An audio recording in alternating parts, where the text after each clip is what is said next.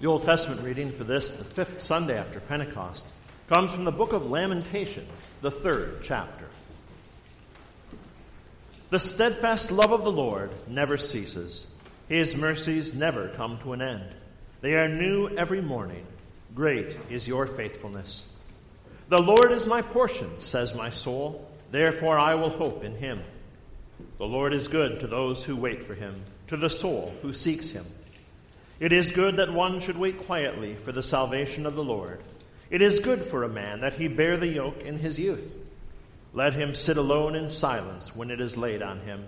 Let him put his mouth in the dust. There may yet be hope. Let him give his cheek to the one who strikes, and let him be filled with insults.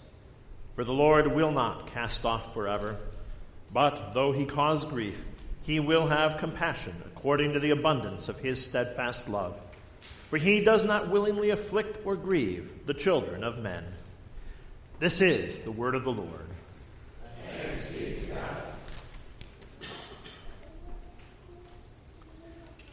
Oh, the depth of the riches and wisdom and knowledge of God.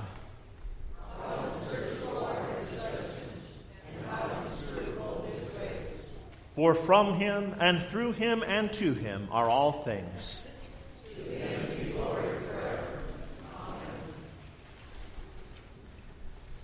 The epistle reading comes from Paul's second letter to the church in Corinth, the eighth chapter.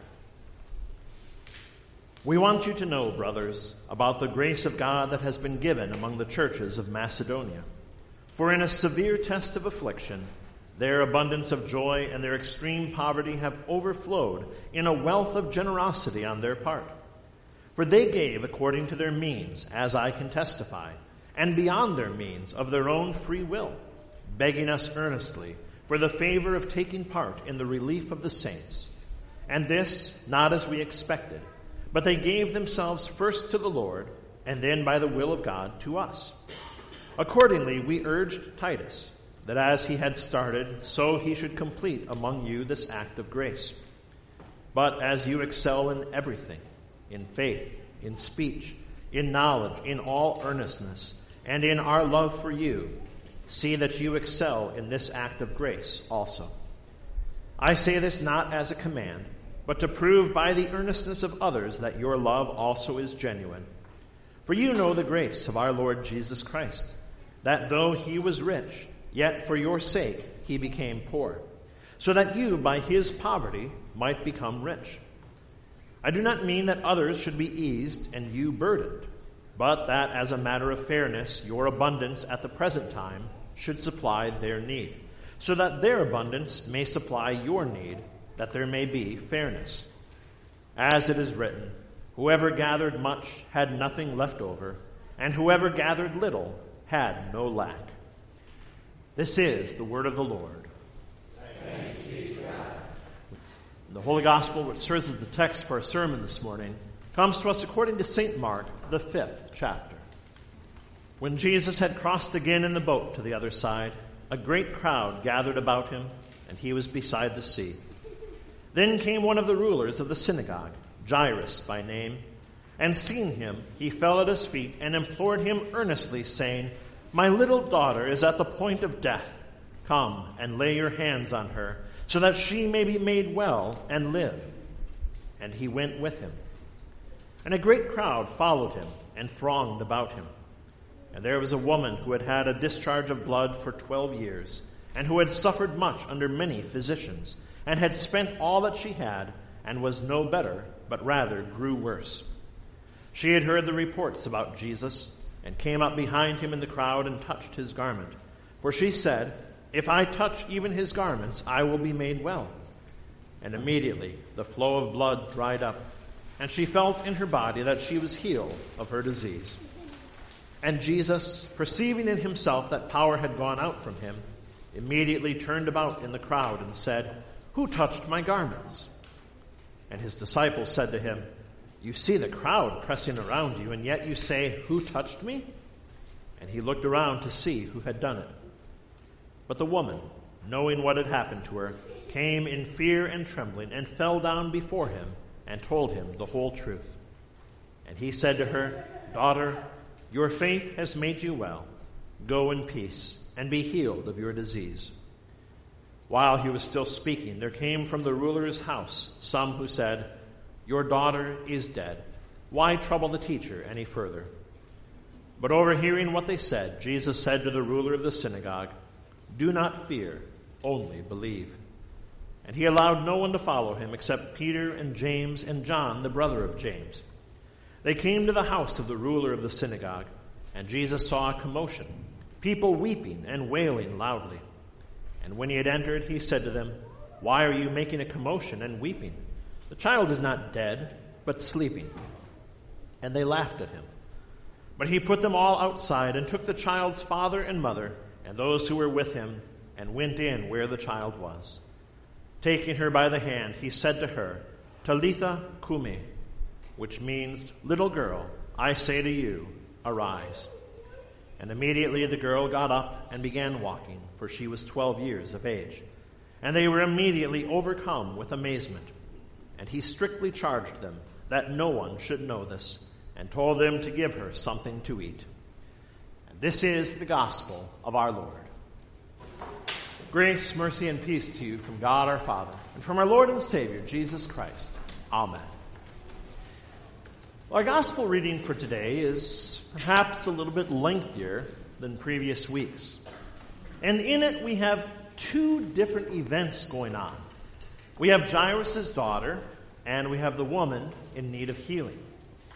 And in the old pericope system, before the new hymnal came, there was the option to shorten it up a little bit to skip the section about the woman with the bleeding and just read the two parts of the Jairus account. And at a glance, it kind of makes sense to do that because it makes the interaction with Jairus flow just a lot more smoothly. The fact is, that's not the point of reading the Bible. The Bible is real history, and real history doesn't always flow like a storybook. In fact, in order for us to really understand the whole account of Jairus, it's important to take in the whole account and not just skip to what we might think are the good parts of it. Well, Jairus was in need because his daughter was deathly ill. And lo and behold, he catches word that Jesus is in the area. Jesus, the healer. Jesus, the miracle worker. Jesus, the powerful man of God. And so Jairus goes to him.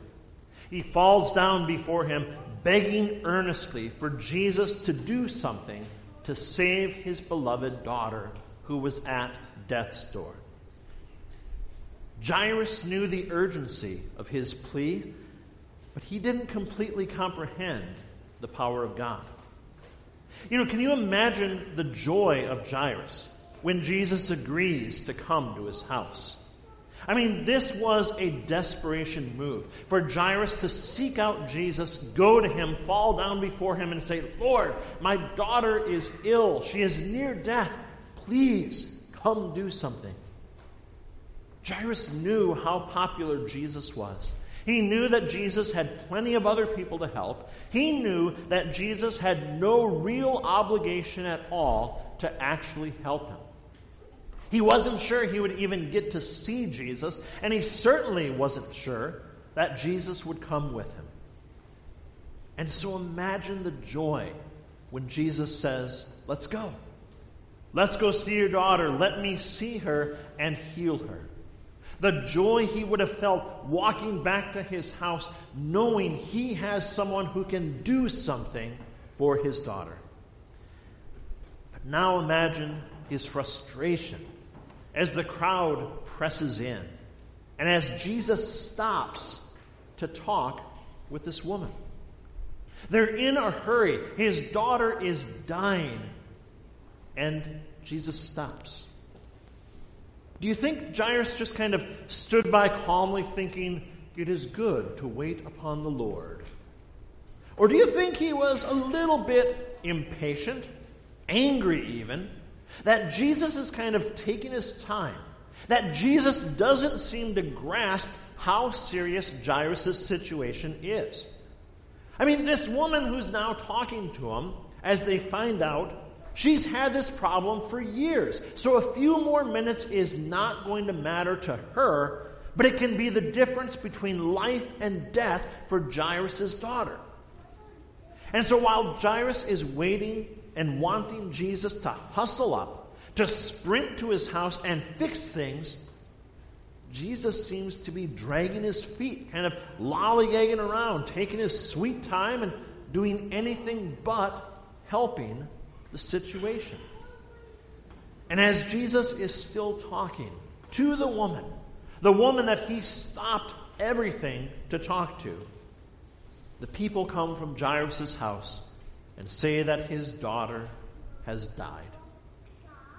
Now, this probably means that even without stopping, they would not have gotten there in time.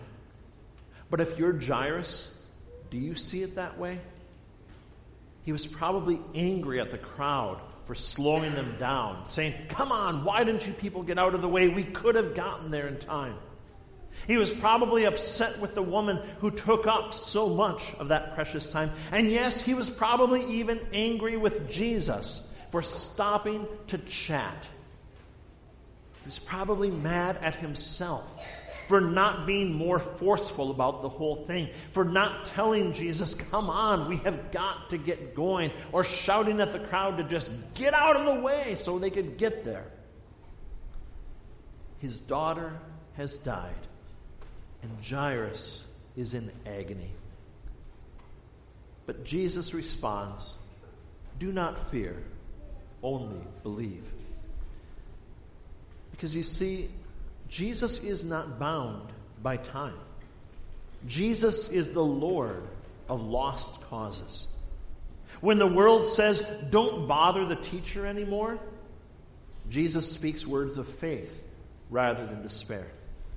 When the world laughs and says, there's nothing anyone can do here, Jesus proves us all wrong. Because you see, Jesus had been in control the entire time.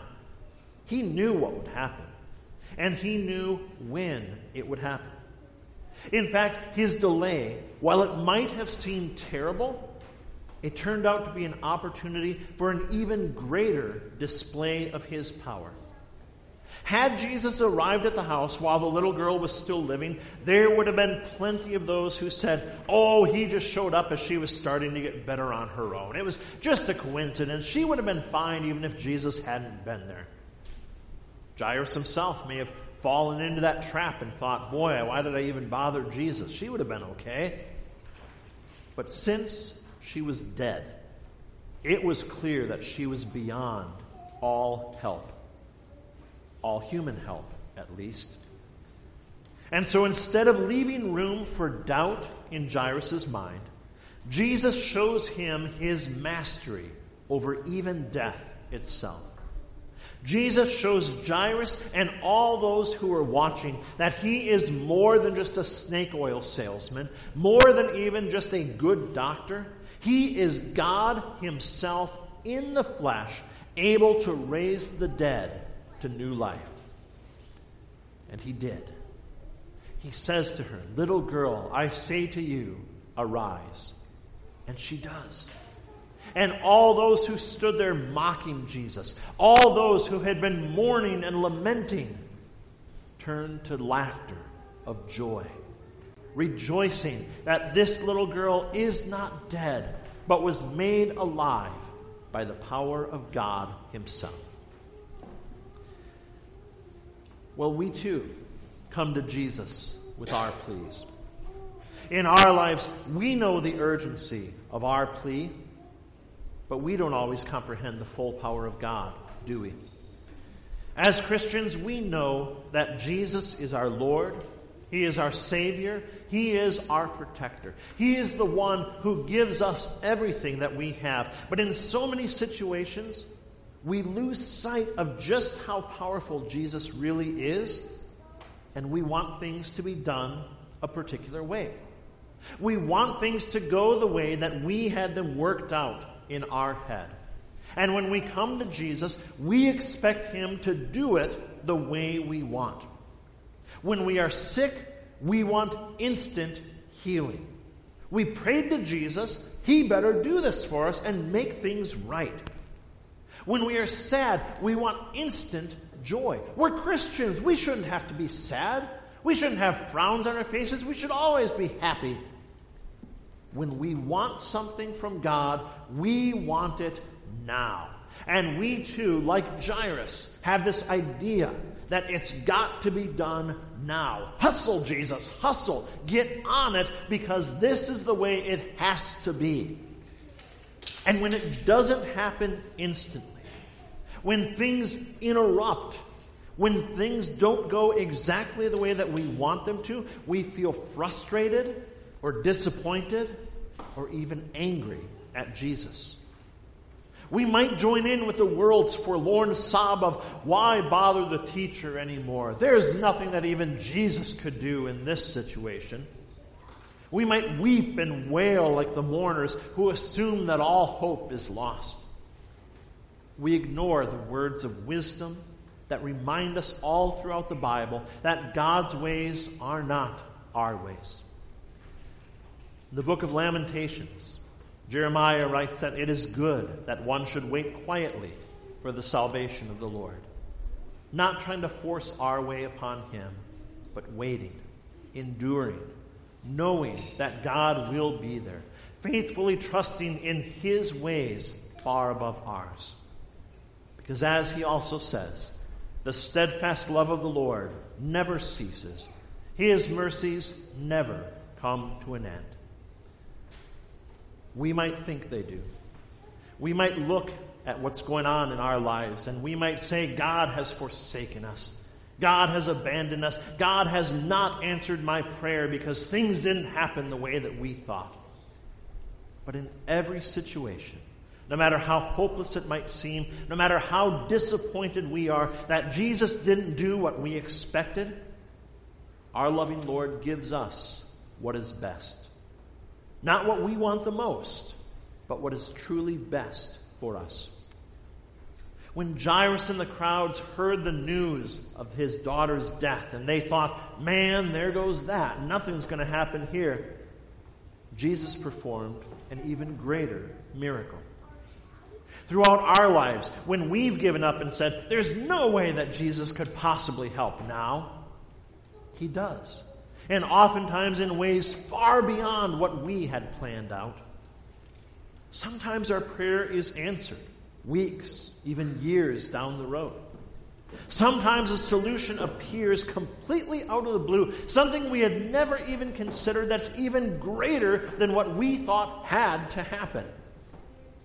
Sometimes we might assume that the problem was never actually fixed. But it turns out that what happened was the best for us after all. In high school and college, I was desperate for a girlfriend. I had been shot down so many times I felt like a reusable clay pigeon. And I prayed about it over and over and over, week after week, about all the people that I saw, and I thought, she's perfect. Why? Why, oh Lord, would you not let her go out with me? And then I found Amy. God answered my prayer by not answering my other prayers. God let me know that the things that I had in mind, the people that I thought were perfect for me, down the road I saw what they turned into. And I prayed again to God and said, Thank you for not letting them date me. you know, sometimes we get that. And we can look back at the situation and rejoice and say, Lord, you gave me something far greater than I even imagined. Sometimes we'll never even know the solution that God provided. We might think that God never did anything, that nothing actually happened. But in every situation, every single one, our loving Heavenly Father gives us not what we think is best, but what He knows is best. And nowhere do we see that more clearly than at the cross than in his redemption for us from sin and death and the devil. When sin first entered the world in the Garden of Eden, what did Adam and Eve do? Well, they assumed first that there was nothing that they could do except hide. And then when they were confronted about the sin, they thought the best thing to do was to lie about it. But God gave them a different way. God promised them a Savior. And at the cross, Jesus fulfilled that promise. Jesus paid the price in full of every sin of mankind. Every sin, every transgression, every horrible, wretched thing that we have done or thought. At the empty tomb, he gave us the victory over death. And he proved that the situation was not hopeless as we thought, that God had not abandoned his people as we thought, but rather he had done everything perfectly, even better than we could have imagined. Because in our mortal minds, did the cross look like victory? Did the death of the Messiah look like the eternal joy that it should have been? But as Jesus rose again, he gave each of us hope. In fact, he gave us more than hope, he gave us a guarantee. He gave us a promise. He gave us an eternal victory that we could not have predicted, could not have brought about by ourselves, could not have even seen coming, because it is far greater than we sinners could hope for. We hoped that the wrath of God would not destroy us immediately because of our sin. We hoped that God would continue to give us earthly blessings even though we had rebelled against Him. And what did God give us instead through the unlikely means of the cross and empty tomb? He gave us His kingdom. He gave us eternal life. He gave us not just a little better life, but a complete forgiveness, a cleansing of all of our sin. He has removed it from us as far as the east is from the west and has brought us into His kingdom as His beloved children. To live with Him forever. Imagine that. Sinners like us dwelling in the perfection of heaven. We who were dead in our sin, we are raised to new life by the power of Jesus Christ. We are made a new creation. We are taught to trust in His eternal mercies. All of our pain is taken away in the end. All death is destroyed. All sin is wiped out completely. And as we trust in the word of the Lord, even now as we walk through the valley of the shadow of death, we are given the blessed promise that Jesus is with us always, keeping us in his almighty hands. Now, this doesn't mean that everything's going to go exactly the way that we want it, even if our faith is strong. This doesn't mean that Jesus is going to do what we want when we want. There are times when we will throw our hands up in frustration and we are going to say, Lord, why? Why are you not doing anything now? Come on, hustle, Jesus, hustle. But it does mean that in all circumstances, Jesus Christ is in control and he will do what is best for us. Like Jairus, we are going to find ourselves in some dire situations in life. We are going to go to Jesus knowing that we absolutely need his help and that no one else will do.